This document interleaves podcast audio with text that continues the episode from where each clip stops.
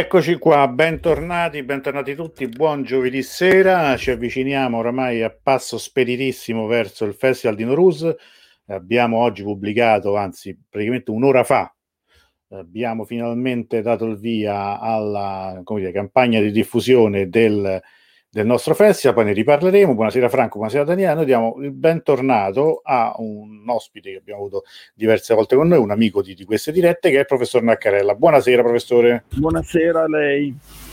Allora, allora guardi, un attimo fa era riuscito, vedevo qui nel sotto non che era riuscita a, a condividere bene, adesso invece sta rifacendo lo stesso errore perché rimette invece lo schermo, quindi se fa quello che stava facendo prima vediamo poi le, le sue le sue schermate. Allora mentre lei prova, adesso le dico io poi quando è tutto a posto. Allora buonasera Graziella, in particolare ad Antonella Plasimio Prof, Giulia buonasera, eh, Iaco buonasera. Allora eh, io ecco tanto per, per prendere Cecilia buonasera, tanto per prendere qualche secondo insomma da, da, da, da questa situazione vi voglio ricordare appunto quello che stavo dicendo poc'anzi, cioè di, del nostro Festival di Nowruz, che adesso vi faccio vedere qui nella, nella schermata di, di, di, di, di, di Nowruz. Eccolo qua, più bello, più grande che pria. Allora questo qui è il nostro Nowruz Stream Festival, che ovviamente abbiamo organizzato con Negah, con le amiche di Negah, con l'Istituto Culturale della Repubblica Islamica eh, qui di Roma, dell'Ambasciata della Repubblica Islamica di Iran a Roma, con eh, altri partner, tra cui Persia Viaggi, Persian Food Experience, e alt- altri partner eh, di, di, di, che, che è Fotogramma d'Oro di Messina, scusate mi sbaglio sempre a pronunciarlo, che ci daranno appunto del, delle, dei cortometraggi molto preziosi, e con il patrocinio dell'Ambasciata d'Italia a Teheran. Cominciamo il diciotto marzo, eccolo qui eh, il programma, qui trovate tutto, e quindi come vedete è un bel programma bello, bello denso. Allora Eh, sì, eh, France- salve Francesco, grande evento. Beh, speriamo che sia, speriamo che lo sia, però sicuramente, sicuramente le intenzioni ci sono tutte e sono veramente delle migliori. Eh, io, mentre il professore riprova ancora un po' qualche tentativo con questa, questo problema qui, vi faccio vedere appunto un po'. Noi inizieremo giovedì eh, diciotto marzo alle ore diciotto e parleremo proprio di cos'è il Nowruz. Eh, un po' come faremo lo schema che seguiremo un po' tutti i giorni, e avere poi uno spazio verso diciannove e trenta con Cristina Bianciardi di Persian Food Experience, che mh, ci farà vedere delle, delle ricette, cioè le, le cucinerà eh, per noi, avremo appunto l'esperienza di vederle in diretta con tutte le ricette. Poi avremo un angolo dedicato ai viaggi con Daoud Abbassia alle venti, e poi dei corti in streaming la prima sera. La seconda sera avremo invece un film, eh, Bodyguard, un film, un lungometraggio, mentre nel pomeriggio di venerdì avremo, si parla di traduzioni, quindi avremo vari ospiti da noi, di nuovo cucina, di nuovo, di nuovo eh, viaggi in Iran.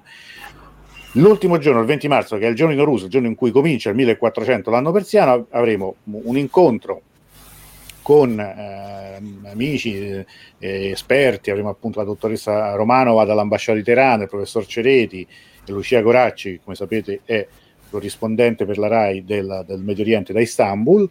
Eh, avremo di nuovo la Persia a tavola, avremo un concerto all'Orchestra Nazionale dell'Iran in, correb- in collaborazione con la Fondazione Rudaki, questo alle diciannove, e la sera sarà il gran finale con la premiazione del concorso fotografico Sguardo Oltre, che sta ricevendo molte adesioni, e, e quindi quella sera premieremo e conosceremo i tre primi classificati. Allora, io mi taccio a questo punto, tolgo la mia schermata, spero che il professore sia riuscito. No, allora professore, lei deve, deve tornare, non su, cioè non deve cliccare sul Chrome de, né, né sullo schermo, la, la, dovrebbe aprire sul proprio eh, computer il PowerPoint, tenerlo aperto lì, eh, poi tornare qui su StreamYard.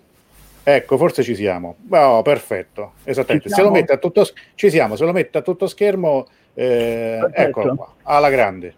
Grazie Sacchetti sempre. Prego. E grazie a tutti per questa importante condivisione di, di, eh, di questo tema.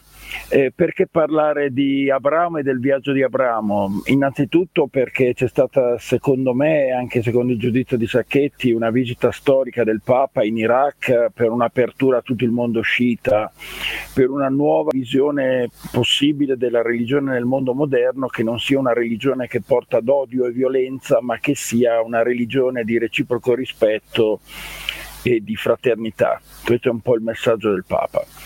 E secondo motivo, perché Abramo è davvero una cosa incredibile. Abramo, quando riceve questa promessa dal Signore, è un settantenne e la moglie addirittura è più vecchia di lui, e gli viene promesso niente proprio di meno che una, una progenie di...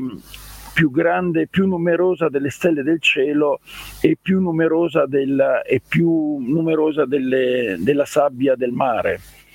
Eh, a cento anni nasce Isacco, a centocinquanta, tra i centocinquanta e i duecento anni addirittura, secondo alcuni, muore.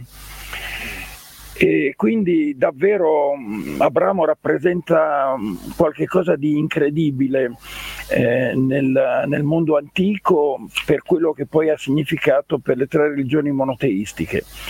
La terza cosa, da medico, da uomo di scienza, è che tutto quello che andrò a raccontarvi è fedelmente e precisamente raccontato nei libri dell'Antico Testamento, con citazioni molto precise.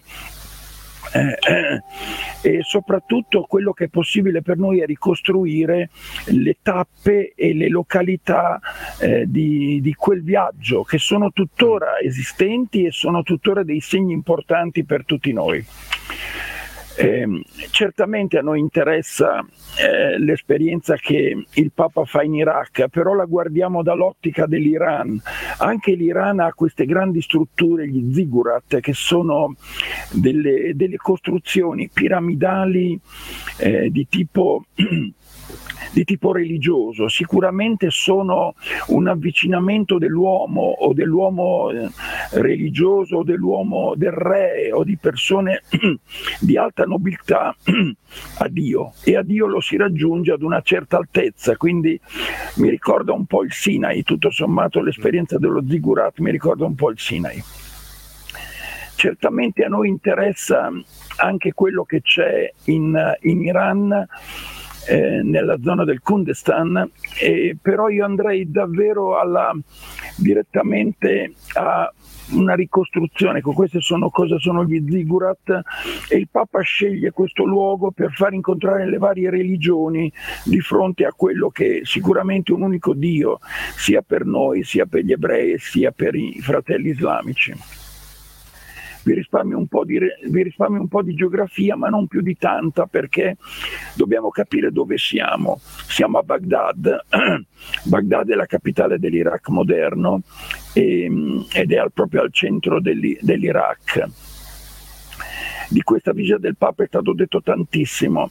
È sicuramente un'importante dimensione del dialogo interreligioso con i musulmani sciiti, in questo caso, perché il Papa non si è ancora aperto così decisamente all'Islam sciita come ha fatto in questa occasione. Eh, ci sono buoni rapporti tra noi e l'Iran, come testimoniano vari incontri non solo religiosi ma anche politici. Eh, Ecco, questo è Abramo. Abramo parte da Ur. Ur è una città vicinissima a Baghdad, addirittura ehm, è, alla, è, è stata descritta, certo che a noi interessa anche per un libro, per due libri che andremo a costruire insieme, a Sacchetti, a Nowruz e ad alcune eh, realtà italiane molto importanti, della Mondadori e dell'Expo di Dubai, sia nella versione persiana, che fa seguito a questa importante missione del Papa in Iraq e verso il mondo sciita, sia nella versione araba che andrà all'Expo di Dubai.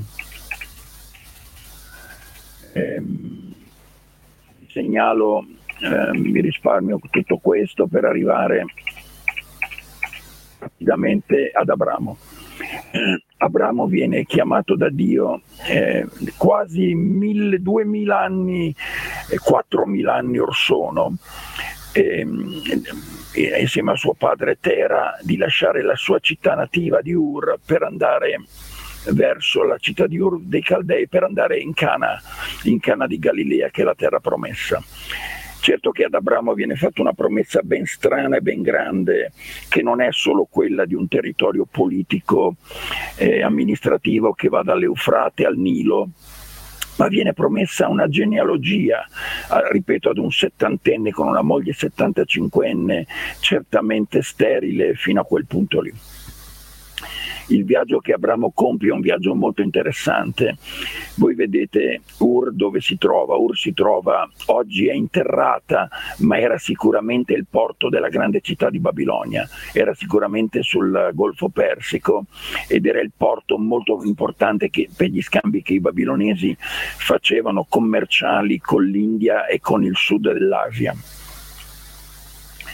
Da Abramo, da, da Ur, Abramo viene invitato a lasciare Ur alla veneranda età, ripeto, di settanta anni, con tutta la sua famiglia e con tutto il suo popolo, per raggiungere Aram. Aram è una città molto importante del nord dell'Iraq ed è veramente il punto di passaggio tra la vecchia Ninive E, eh, e Damasco dall'altra parte, per evitare il deserto dell'Arabia. Davvero il percorso non può essere da, da, da, Ninive direttamente, da Ninive direttamente a Damasco, ma deve passare attraverso Aram.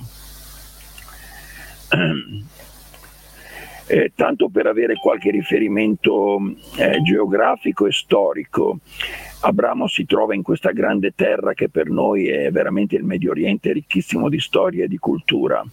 A nord c'è il monte Ararat. Il monte Ararat risale dai seimila ai sessantamila anni prima di Cristo, e dove, secondo la, l'Antico Testamento, si, si ferma la, l'arca di Noè. E Babilonia, la grande città di Babilonia, che è la capitale, voi sapete, del regno dei babilonesi, parliamo del duemilatrecentosettantanove prima di Cristo. Ninive. Ninive è la grande Mosul di oggi, è una grande città dell'Iraq anche di oggi, e risale al seicentocinquanta prima di Cristo. C'è anche Susa. Susa è la grande capitale di Dario Primo, e Susa è stata la capitale degli Elamiti, degli Achemenidi, di cui Dario Primo rappresenta il grande re, dei Parti e dei Sasanidi. Quindi Abramo si muove in un contesto storico e geografico e culturale di grandissimo interesse per la storia de- del mondo, che non possiamo disconoscere, e non è certamente l'Europa e non è certamente il Nord America, ed è questa la grande civilizzazione eh, che esiste in questa zona. Vi risparmio l'Ararat, vi risparmio, eh, vi risparmio Susa, di cui vi ho già detto che è la città di Dario, di Dario Primo, vi risparmio Babilonia, le diapositive sono a vostra disposizione. Ritorneremo su Ninive, che è la moderna Mosul, per l'importanza, è stata la capitale degli Assiri dal seicentocinquanta al cinquecento prima di Cristo. Ci interessa oggi ripetere questo viaggio, perché questo viaggio parte appunto duemila anni prima di Cristo, quindi quattromila, almeno quattromila anni fa, c'è chi dice anche, anche prima. Gli viene chiesto di lasciare la sua casa e la sua terra, non solo per andare a trovare una nuova terra per il suo popolo, ma per trovare la possibilità di avere una, geneal- una genealogia, dei figli. Ur era sicuramente il porto di Babilonia, è la prima tappa da cui eh, Abramo parte. Era un importante porto commerciale per i paesi distanti dell'India, dell'Etiopia e dell'Egitto. Viene abbandonato come porto nel cinquecento prima di Cristo. La seconda tappa eh, di Ur, va detto che era dedicata al, al culto della, della luna. Eh, il Sin è il dio babilonese della luna. E anche nella città di Haran viene coltivato questo culto al dio della luna e ad altre, e altre divinità. Eh, Ur eh, rappresenta una grande città anche di tombe, un cimitero e una città di tombe in cui molte grandi, grandi personalità vengono sepolte anche da, da paesi e da località molto distanti. Ehm... La seconda città che Abramo raggiunge è Haran. Di Haran vi ho già detto, è una città circa a seicento miglia a nord-est di Ur, ed è il punto di passaggio. Viene, Haran sta proprio a significare road, strada, ed è il punto di passaggio tra Ninive, eh, Mosul attuale, e, e Damasco. Eh, Haran è importante, era conosciuta molto anche dai Romani, dove vennero sonoramente sconfitti dalle, dai Parti. Era la città di Carre, dove vennero sconfitti i Romani, il, eh, eh, si chiama Marco Licinio Crasso, viene sconfitto dal, da queste armate di Parti che sono molto abili con le frecce, con l'arco e con i cavalli. Scusa professore, interrompo solo un attimo, se certo. torna un attimo sulla diapositiva precedente, sì. la slide quella precedente, ecco qui, in alta, no, quella col soldato eh, parto, mh, vabbè, eccola qui, questa qui. In alto a destra sicuramente tutti gli amici che sono stati in Iran e sono stati a Teheran al museo all'Iran Bastan avranno riconosciuto questa che è un'immagine classica di tutti i manuali di storia, no? Questa immagine del soldato che effettivamente è nel, nel museo di Teheran, l'Iran Bastan, è un'immagine proprio di quelle che quando ci si trova davanti si ha come la sensazione di ritrovare qualcuno familiare, no? Questa, questa è una faccia conosciuta, ecco. Quello lì a destra qui insomma è un po' più piccolo, ma quando si arriva appunto si visita una delle tappe secondo me imperdibili della, della, della capitale iraniana, c'è cioè, appunto questo museo in cui è conservato anche questa, questa statua. Prego. È per questo che è importante tornare appena sarà possibile con Sacchetti e con Davuda a rivedere le storie, le tappe, le città della, dell'I- dell'Iran. E le, le, le date ve l'ho un po' dette. Eh, esiste una Haran assiro-caldea, ovviamente, assiro-babilonese, e Abramo eh, lascia la sua terra tra i settanta e i settantacinque anni, eh, quando parte da Haran per dirigersi a nord. Il viaggio di Abramo, che arriva fino in Egitto e ritorna varie volte a Betel, che è la città di Dio in Israele, eh, dura settanta anni circa. In settanta anni lui riesce a riconquistare eh, questa, a rendere possibile e credibile questa proposta incredibile che Dio gli ha fatto, che sarebbe stato difficile per ognuno di noi accettare. Non era possibile pensare ad una fertilità, ad una genealogia a settanta settantacinque anni, ma se è vero quello che dice l'Antico Testamento, Abramo muore a centoquarantacinque, c'è chi dice anche di più anni. E il padre, è importante conoscere anche questo aspetto per capire la grandezza di Abramo. Il padre è un vecchio sacerdote politeista, è sicuramente un contadino che si prende cura, ma è sicuramente una autorità del politeismo, e muore ad Haran. Il papà muore ad Haran a duecento e rotti anni, muore ad Haran. La terza città che eh, il, Abramo visita è Damasco. Damasco è una grande città della Siria tutt'oggi eh, ed è molto importante nel percorso di Abramo perché viene citata anche da Flavio, Giuse- Gio- Flavio Giuseppe, che era uno storico romano che riconosce a Damasco e ad Abramo questo percorso che è ampiamente documentato nella Genesi. Esiste una Damasco eh, semitica, come diciamo noi, esiste una Damasco molto importante greco-romana di cui sono evidenti testimonianze tuttora, ed esiste ovviamente una Damasco islamica molto importante e bizantina successivamente. Le testimonianze del mondo islamico a Damasco sono davvero molto significative e rendono ragione di Damasco come una città internazionale.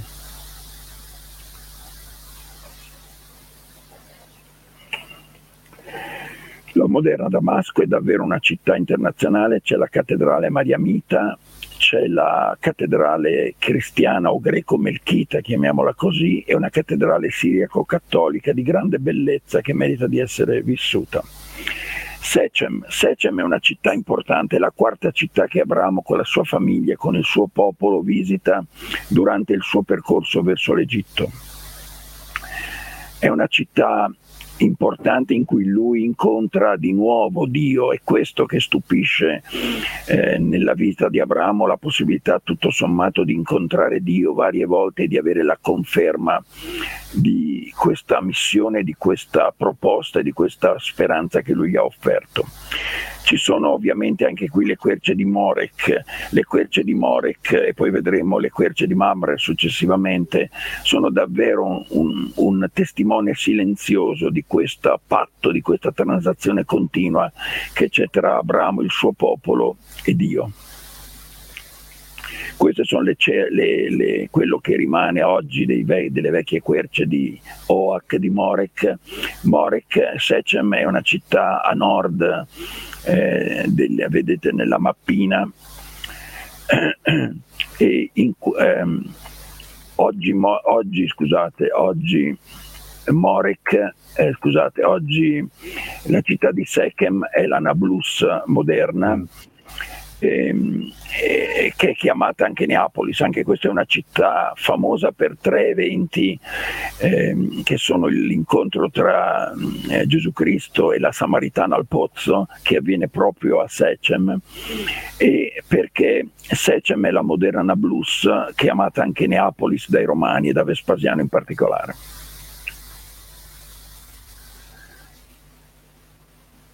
Ecco, questa è la prima parte. Io adesso vi lascio su questa e vado sulla seconda parte. Spero di non fare errori, mi ha insegnato bene Sacchetti.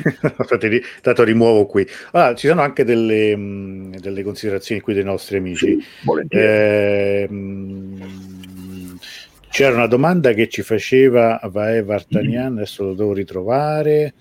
Uh, aspetti un momento, che faceva una domanda a proposito di un nome, perché ricordava appunto un nome molto com- ecco Aram o Haran. Abbiamo tantissimi nomi armeni. Aram, eh, tutte e due, ho trovato entrambe le versioni. Quello che è certo è che significa strada, road, mm. lo potremmo tradurre con il road inglese, ed è davvero il punto di passaggio tra Mosul, la Ninive degli antichi, e eh, Damasco, perché non si può attraversare il deserto dell'Arabia. Conviene davvero fare una strada un pochino più lunga ed evitare il deserto dell'Arabia, mm. che è davvero impercorribile. È la, veramente la strada, il crocicchio tra Ninive e Damasco, per evitare il deserto dell'Arabia. Allora, mentre Cambran fa una considerazione, è bello che l'Islam considera Abramo antenato del popolo arabo attraverso Ismaele. Sì, ci arriverò. È una cosa molto importante, perché il primo figlio che Abramo ha è proprio Ismaele. Ismaele dà origine a tutto il popolo arabo, e, e purtroppo Abramo deve seguire quella promessa lì, per cui ripudia in qualche modo Arar, la schiava egiziana, che gli ha dato comunque l'unico figlio che fino a quel punto aveva avuto, proprio per sollecitazione di Sara. Sara si intromette nella vita di Abramo e gli dice: senti, se proprio vuoi un erede, prova ad averlo dalla mia, dalla mia schiava egiziana Haran. E nasce Ismaele. Di fronte al ripudio che Abramo fa di Ismaele e di Sa e, di Ame, e, di, e della schiava araba, Dio non l'abbandona. Lo vedremo che Dio soccorre la schiava araba, la schiava egiziana, e il figlio Ismaele li soccorre nel deserto e non li abbandona alla morte che sicuramente avrebbero affrontato se fossero rimasti da sole nel deserto. Betel è la città di Dio in cui Abramo rimane per molti anni e dove costruisce, come dice la Genesi, un secondo altare. Eh, a questo punto Abramo si trova di fronte ad una gravissima eh, carenza alimentare. C'è una, veramente una, una carenza alimentare estrema che colpisce queste parti del nord della Siria e, de, e del moderno Israele, e deve andare in Egitto per trovare cibo, perché Eh, se non trova cibo per sé, per sua moglie, per la sua famiglia, non si potrà, moriranno, moriranno di fame e non si realizzerà la promessa di Dio.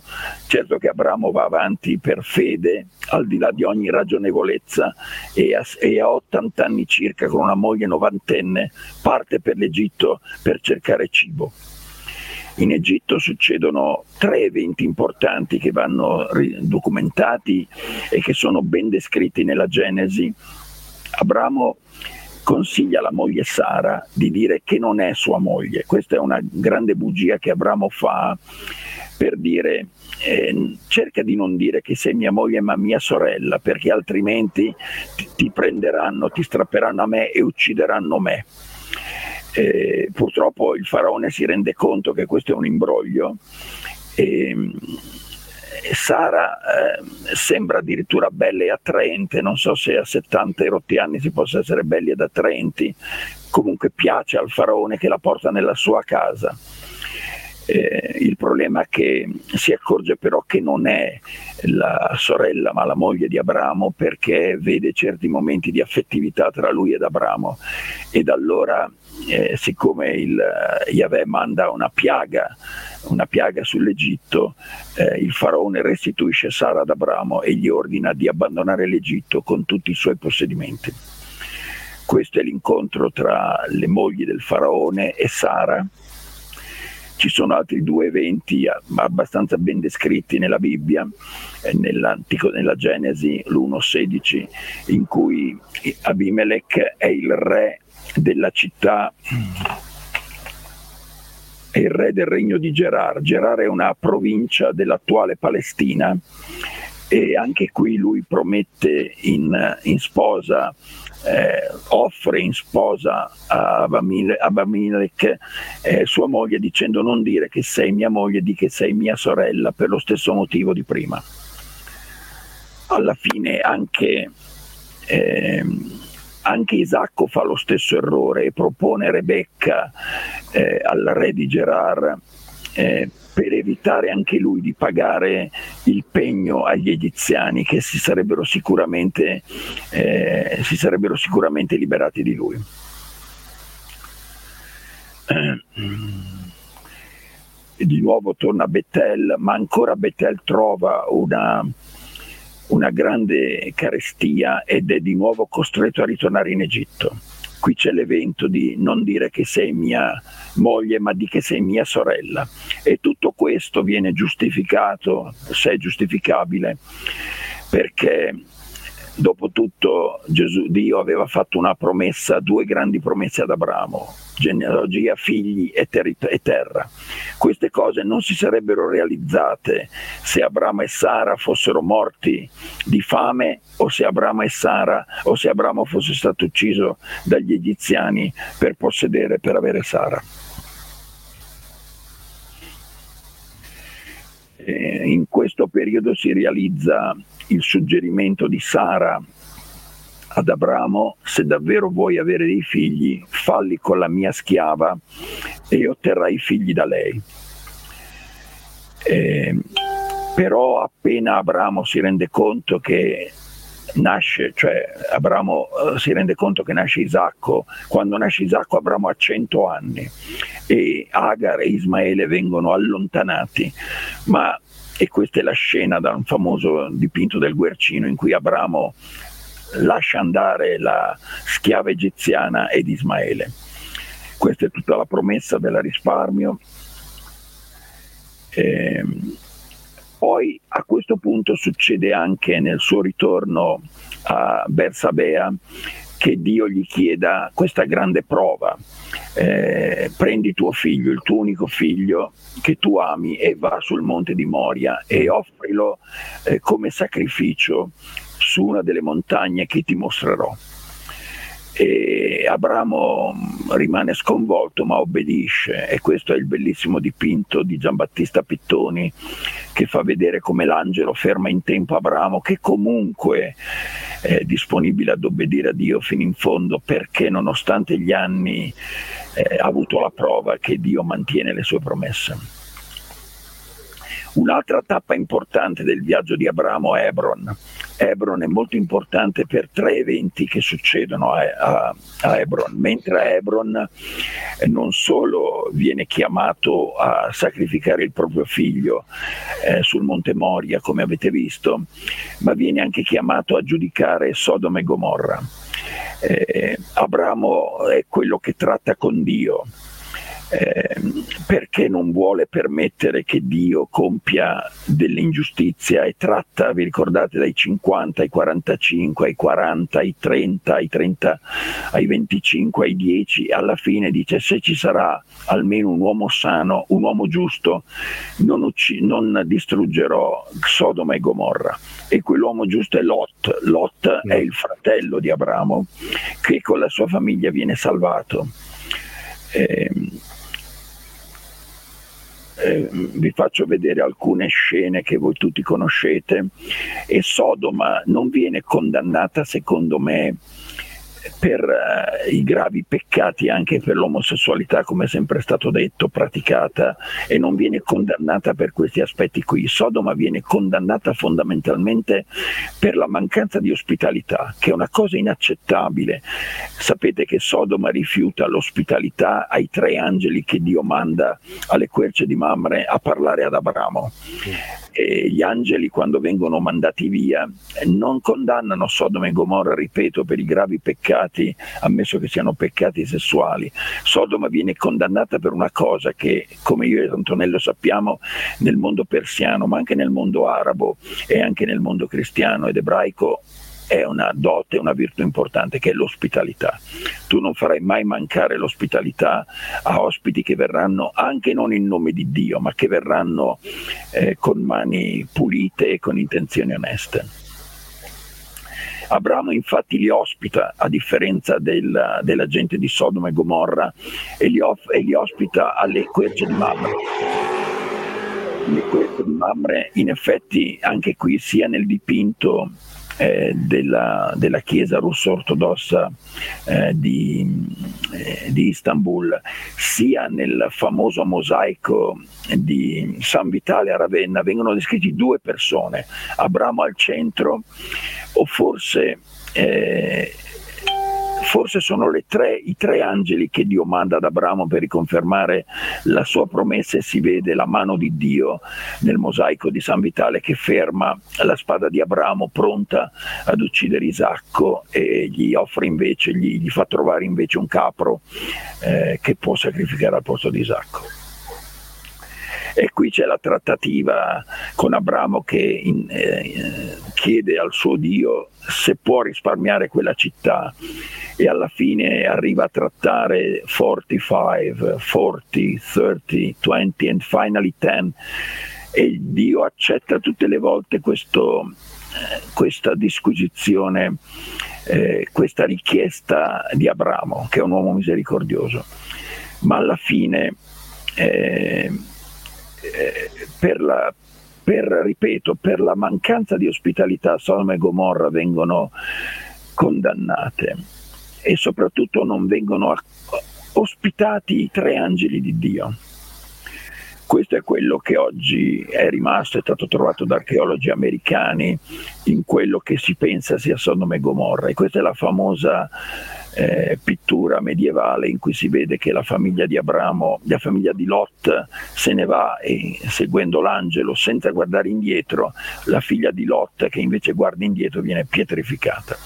Questa è la valle del Giordano, questa è la valle Tal el-Amman, come si chiama oggi, che guarda la valle del Giordano. Mamre, le querce di Mamre, è davvero diventato anche questo un luogo di rispetto interreligioso. C'è una bellissima chiesa ebraica, c'è un bellissimo monastero della Santa Trinità di, della chiesa greco-ortodossa, e c'è una piccola ma significativa moschea anche. Quello che colpisce in Abramo è questa fede incredibile.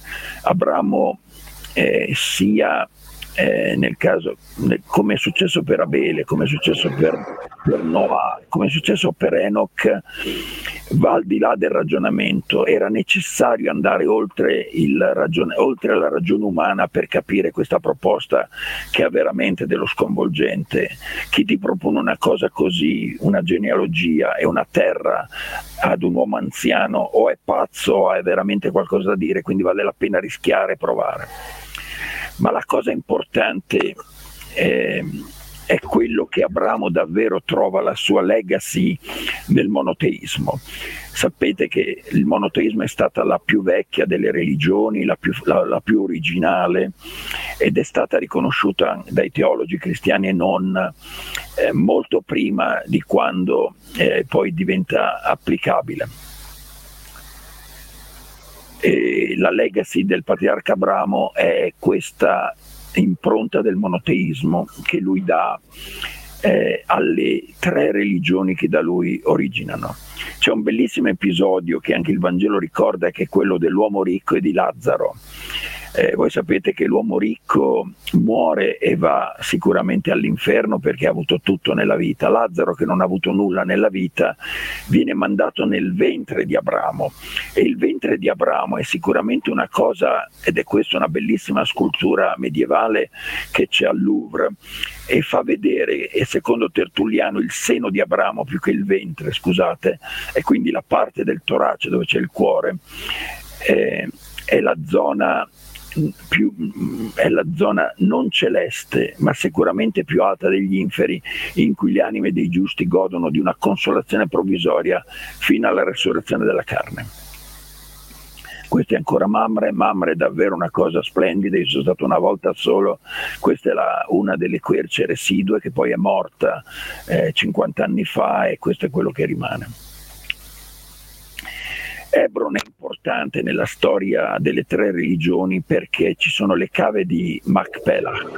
Le cave di Macpelah sono state acquistate da Abramo per seppellire i membri della sua famiglia, ma sono diventate la tomba di tutti i patriarchi, e oggi è veramente un luogo eh, importante anche per il mondo islamico perché rappresenta il santuario di Abramo. Ibrahim, come lo chiamano i, i, gli amici eh, eh, islamiti, islamici, è una, una importante città della West Bank, che è la parte eh, che Israele dovrebbe abbandonare in qualche modo e lasciare ai palestinesi, ce lo auguriamo davvero tutti di cuore. Oggi è la, la realtà in cui c'è la cava dei patriarchi vista da sud, e c'è la, la moschea di Ibrahimi. Ibrahimi è il nome islamico di, di Abramo. Ehm, è una, veramente una moschea di una bellezza unica, anch'io l'ho visto una volta solo, ma varrebbe la pena volarci da Teheran un momento e poi ritornare a Teheran perché è veramente incredibile, è di grandissima bellezza, ed è il luogo in cui sono successe però massacri drammatici di alcuni, compiuti da alcuni ebrei contro ventinove musulmani che pregavano in quella moschea.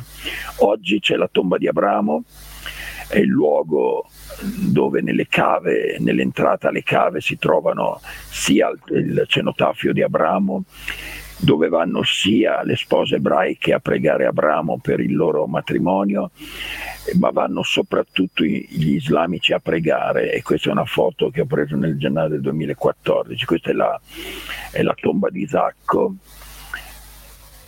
e questa è la sepoltura in quella in quella cava del, di Sara, la moglie di Abramo. E questo riassume un po' la storia di Abramo, Abramo con la moglie Sara, che qui viene dipinta come bella e giovane, come avevano visto gli egiziani. In effetti sembra che fosse più vecchia di lui, ma ancora molto attraente. Questo è quando arriva il tanto desiderato figlio Isacco, e allora Abramo può vedere questa enorme genealogia di figli che dalla sua stirpe nasceranno. Questa è la tomba di Sara all'interno della moschea. Betel è la città di Dio in cui ritorna. Vi faccio un brevissimo accenno, poi davvero mi fermo e vado alle conclusioni. È un brevissimo accenno su quello che Abramo tocca dell'antico Egitto. Lui arriva nella città di Menfi. La città di Menfi è un'importante città appena sotto il delta del Nilo. È una città eh, sicuramente politeista, viene riportata nel libro di Osea, eh, viene descritta come una città eh, del regno, del vecchio regno, del, dell'antico regno, della terza e la sesta dinastia, ed è una città di enorme bellezza. Io non l'ho vista, queste sono diapo che mi ha dato un amico, e vive, eh, pensate, l'Egitto vive ancora una, eh, una religione Eh, politeistica, e addirittura vengono celebrate figure eh, di, di, di, di, di divinità con la testa di, di montone, come in questo caso, e viene rinfacciato al re di Memphis, siccome c'è un allagamento della un allagamento della zona di Memphis che porta ad una grande carestia anche in Egitto, viene rinfacciato da Imhotep, che è un grande sacerdote medico del faraone, di avere pregato il dio sbagliato. Ci sono due, due, due divinità del Nilo, un Ekhnun, che è quello con la testa di, di montone, e viene, gli viene rinfacciato eh, di non aver pregato il Dio giusto. Il Dio giusto è questo qua, è il Dio appunto che è capace, anche secondo la concezione egiziana, di creare i figli, facendoli da una, da una ruota in cui si girano i vasi di, di, i vasi di, di, di malta. E, ecco, questa è la vecchia religione. Invece di Api, Api era il grande dio del, del dio del dio Nilo, il grande dio Nilo, ma era il dio sbagliato da pregare secondo Imhotep. Questo è Imhotep. Imhotep è stato un grande medico, parliamo del duemilaseicento prima di Cristo, grande medico e grande consigliere del, del re Zoser della terza dinastia. Ci sono due ultime città che voglio che sappiate del percorso di Abramo. Una è Dan. Dan è importante perché Abramo a Dan e nell'altra città, Dan vedete nella parte alta ehm, del, dell'Egitto, del, dell'Israele, del dell'Israele o del, di questa parte del, di, te, di territorio, è una città cananita del diciottesimo secolo in cui sono state trovate delle costruzioni storiche che sicuramente Abramo ha visto, sicuramente si dice che Abramo sia passato da quella porta. L'altra città è la città di Obak. Anche qui sono due città importanti perché Abramo prende le armi, nonostante abbia centoventi anni con i suoi, per difendere i suoi figli, i suoi fratelli, i suoi greggi dagli attacchi delle popolazioni cananite. La città è a nord, Dan è a pochi chilometri da Damasco, al nord. Eh... Ok. Salem, altre due città vi ricordo, Salem è la Gerusalemme di oggi, e qui è importante perché lui incontra Melchisedec. Melchisedec è un vecchio sacerdote o re di, re di giustizia, re di saggezza, e Melchisedec gli dà delle indicazioni su come ritornare ad Ebron. Di Ebron abbiamo già detto, Ebron è questa grande città dei patriarchi delle tre religioni. Da Ebron succedono, come abbiamo visto, sia Sodoma che Gomorra, sia la nascita di Ismaele. Ecco, di Ismaele va detto questo: è vero che Abramo pudia Agar e Ismaele nel deserto, questo è un bel dipinto di un russo, e però Dio li assiste. Abra- mentre Abramo li abbandona per il figlio non nato dalla carne ma nato dalla promessa, Dio non abbandona, eh, non abbandona eh, Agar e Ismaele, e Ismaele sarà il grande eh, progenitore di tutta eh, quella popolazione araba ed islamica che lì c'è. Eh, due ultime città, Gerar nel nord dell'attuale Beersheba. Eh, Beersheba sono importanti queste città che si trovano una a nord e una a sud di Israele, perché in queste città ci sono, ripeto, il Moria, la, l'andata di la chiamata di Abramo a sacrificare suo figlio, e c'è la. Ecco, si dice che Abramo aveva centosettantacinque anni quando morì e fu, e fu anche lui sepolto nella cava dei patriarchi ad Ebron. Eh, andiamo un attimo alla, alla legacy di Abramo. La legacy di Abramo in soldoni è quella di dare origine, al di là del questo, questa promessa di territorio che va dall'Eufrate al Nilo, che non è realizzabile, neanche Dio la realizza, mentre realizza questa possibilità di superare il politeismo con le tre religioni monoteiste, il cristianesimo, l'Islam e il giudaismo. E, ricordatevi, come dice il mondo islamico e come dice il nostro amico, che Abramo non è il primo monoteista o il fondatore dell'Islam. Un musulmano potrebbe, di, potrebbe dire che il primo monoteista e il primo musulmano sia stato addirittura Adamo, e quindi Abramo diventa uno dei tanti profeti, però nessuno può negare che Abramo rappresenta eh, la, la promessa realizzata di una religione monoteista.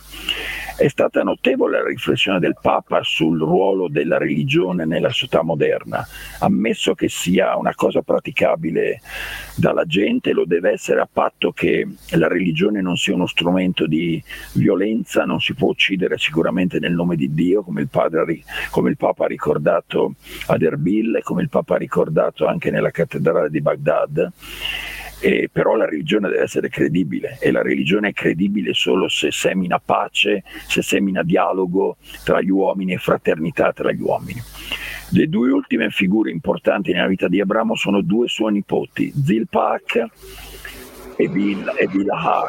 Bilhah sono due nipoti di Abramo, due grandi donne, le quali danno, finalmente rendono possibile quel grande, quella grande promessa che Dio ha fatto ad Abramo di avere una genealogia infinita come le stelle del cielo ed infinita come la sabbia del mare. E con questo io finirei. Grazie, allora grazie professore. Ci sono, c'è subito una domanda che qui i nostri amici pongono. È Camran che dice: professore, esistono testimonianze indipendenti dalla, dalla Genesi dell'esistenza di Abramo? Beh, certo, Flavio Giuseppe in varie tappe ricorda, è uno storico romano, il quale è andato sul posto e, come sapete, ha ricostruito non solo le vicende negative, anche Agricola muore nell'Alta Palestina durante la guerra, come muore eh, Lucio Severo, il generale romano, a Carre, a Carre attaccato da, dai, dai Parti, dai cavalieri Parti, e Flavio Giuseppe, nel descrivere la sua storia, descrive anche questo. Certamente stiamo parlando di una storia, ha ragione Camram, di una storia che è raccontata fedelmente nella Genesi, e la Genesi è un libro del Vecchio Testamento che anche il mondo islamico in parte riconosce, però abbiamo la conferma anche di tutte queste località storiche. Certo, potrebbero essere state costruite dopo sulla memoria di Abramo, sulla memoria di quello che la Genesi ci dice, però è davvero sorprendente come molti dei luoghi corrispondano esattamente a quello che la Genesi descrive. Ecco, questo va preso come prova indiretta, sono d'accordo come scienziato, non ci sono prove dirette, non ci sono altre documentazioni del viaggio di Abramo.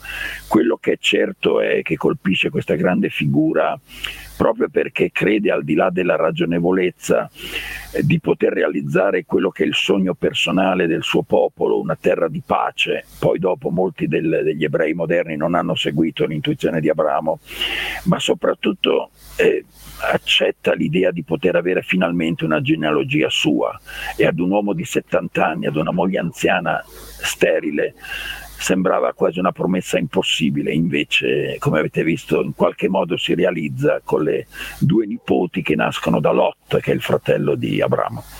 Io non so se ho risposto, non c'è una risposta. Penso di sì, ovviamente non c'è una risposta unica e definitiva, però è un tema sicuramente anche molto affascinante, perché poi è, è, un, è un po' ruota attorno, attorno a queste domande, anche un po' tutta la nostra storia dell'umanità, probabilmente, almeno per una parte di umanità che ci riguarda molto molto da vicino. Franco, ci, che salutiamo, chiede: Imhotep non è anche l'architetto delle piramidi di, di Giza? Esattamente, Franco ha perfettamente ragione. Questo è un grande medico, un grande ingegnere, un grande consigliere che dà al faraone Zoser una serie di informazioni, e anche eh, informazioni di avanzata matematica e di avanzata ingegneria costruttiva.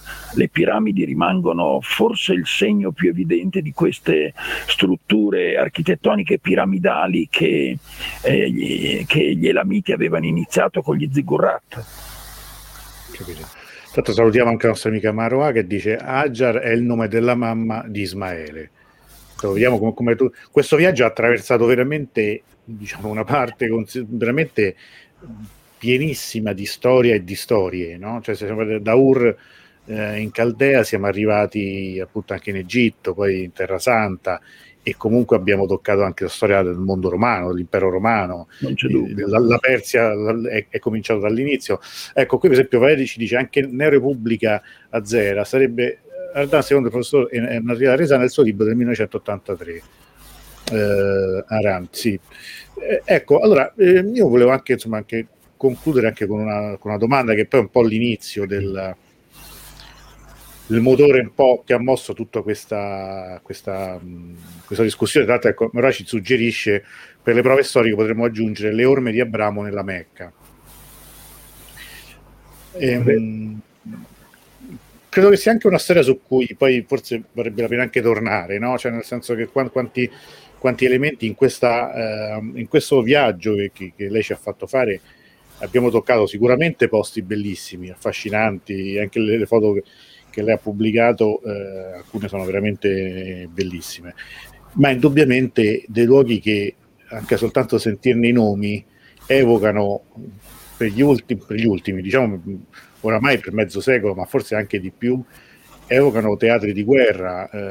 Eh, quando si sente Ebron vengono appunto in mente eh, tragedie, la strage, eh, e così come per altri posti, molti altri posti in Terra Santa, per non parlare di tutto quello che, che, che è avvenuto in Iraq oramai da, da, da tanti anni. Allora, la, la mia domanda è questa: questo, questo viaggio di, di Papa Francesco è la realizzazione di qualcosa che aveva già immaginato un altro pontefice, cioè eh, Papa Giovanni Paolo secondo, e che eh, allora non, non fu possibile realizzare proprio per la guerra. Dovessimo fare, un, lo so che insomma non, la storia non si fa con i se e con i ma, ma se secondo lei, questa è una, una cosa a cui sto pensando molto in questi giorni, se allora eh, Papa Wojtyła fosse riuscito a fare quel viaggio, secondo lei la, la storia dell'Iraq e del Medio Oriente sarebbe stata lo stesso? No, sarebbe stata molto diversa.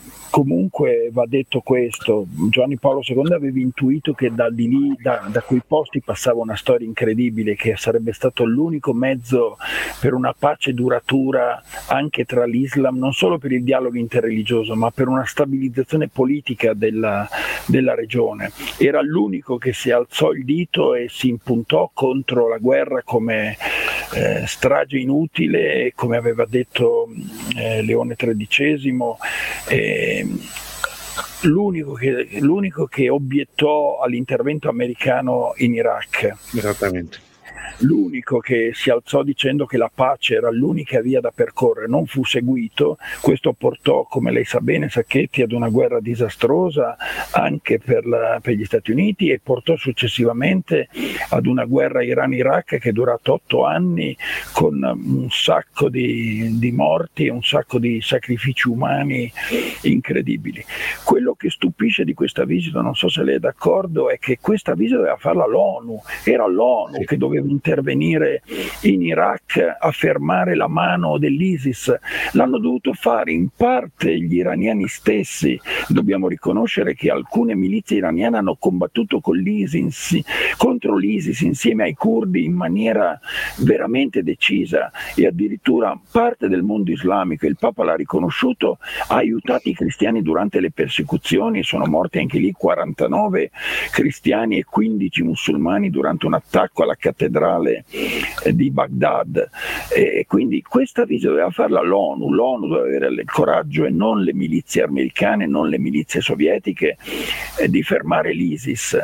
E questa visita l'ha fatto un Papa, quindi con meno armi, anzi con zero armi, e con un discorso di fratellanza che non so quanto scalfirà questi cuori, ma perlomeno ha ridato speranza a persone che credono che se la religione ha un senso di esistere oggi debba essere solo non per allontanare i popoli, non per portare guerra e violenza, ma per portare fraternità e pace, perché solo così, se un popolo si apre un altro popolo, c'è cooperazione. Io non ho voluto, ma lei mi deve dare un'altra occasione, raccontare cosa ho visto eh, nei nostri viaggi scientifici con, con, permessi dal governo iraniano nel West Azerbaigian e nel nord dell'Iran. Urmia Urmia non è appena una grande università, non, appena, non è solo sede di due grandi ospedali, l'Urmia International Hospital, ma è stata davvero la, la, come posso dire, la, la sede delle nazioni e delle religioni.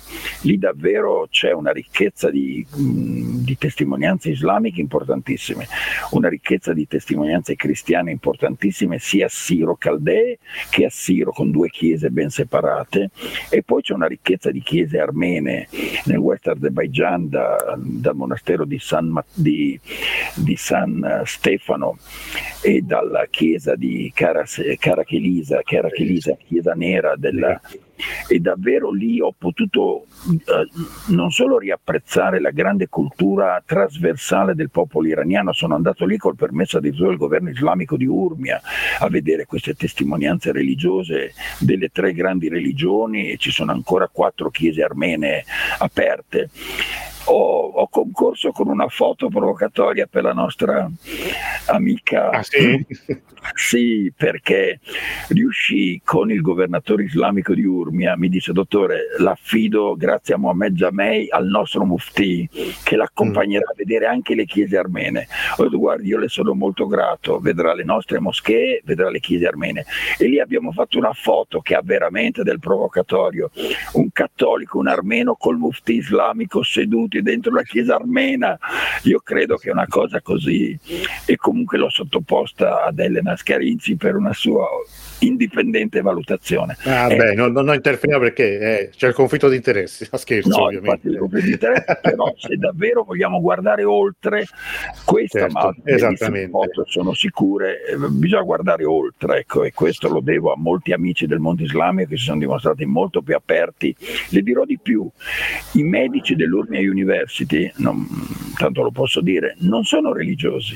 Mi ha detto: Franco, noi non siamo religiosi, però non ti impediremo mai di scambiare con noi tutti i dati scientifici, e mi hanno portato loro a vedere alcune testimonianze di chiese armene addirittura del quarto secolo prima di Cristo, abbandonate, del quarto secolo dopo Cristo, abbandonate, perché lì c'è stata, come lei sa, in Azerbaigian la testimonianza di San Bartolomeo e in, in West Azerbaigian la testimonianza di Sant'Addeo. Questi sono due apostoli apostoli principali di Cristo, e guardi, le garantisco, al, al, al, al monastero di Santo Stefano ho trovato famiglie iraniane con cui abbiamo diviso il pranzo e la merenda, perché loro ci vanno a fare in questa grande località religiosa anche un momento di riposo rispettoso. Sì, sì. E, Ma, e ci guardi...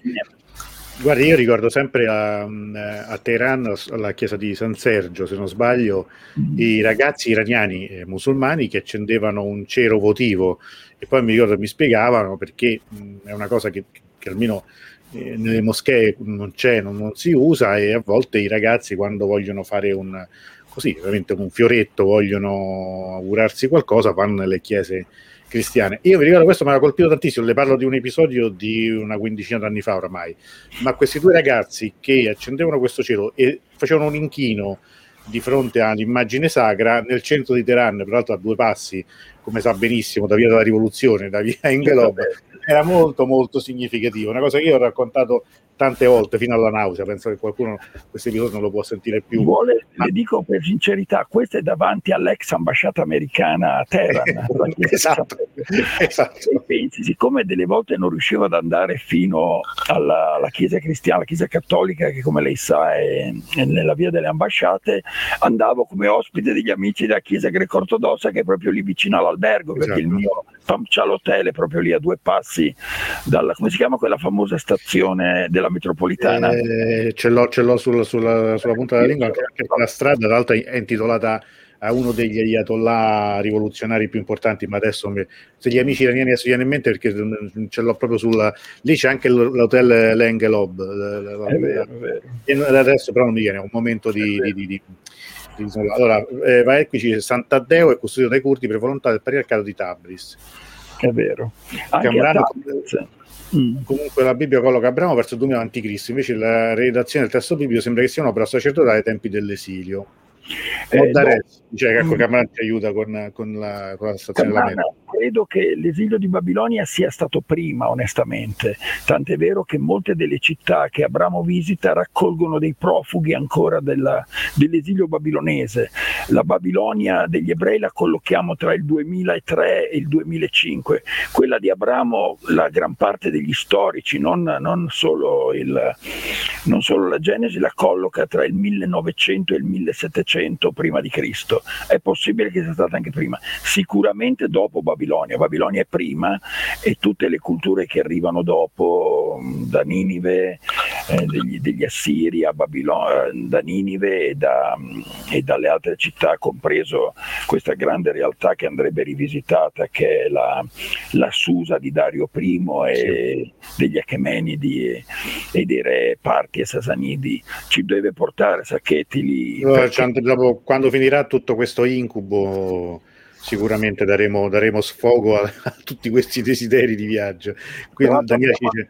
islamici in queste città, Tabriz, Giulfa, New Giulfa, Nord in West Azerbaijan, Urmia stessa, Tabriz, Urmia, che ci permetteranno di apprezzare l'ospitalità islamica, di conoscere le bellezze del mondo islamico e di vedere non solo le realtà culturali, storiche, artistiche. Ho sempre pensato anche questa cosa, anche in funzione di una prospettiva turistica, di rilancio turistico di questa grande zona che come noi viveva di turismo, e non solo di turismo religioso, di turismo artistico.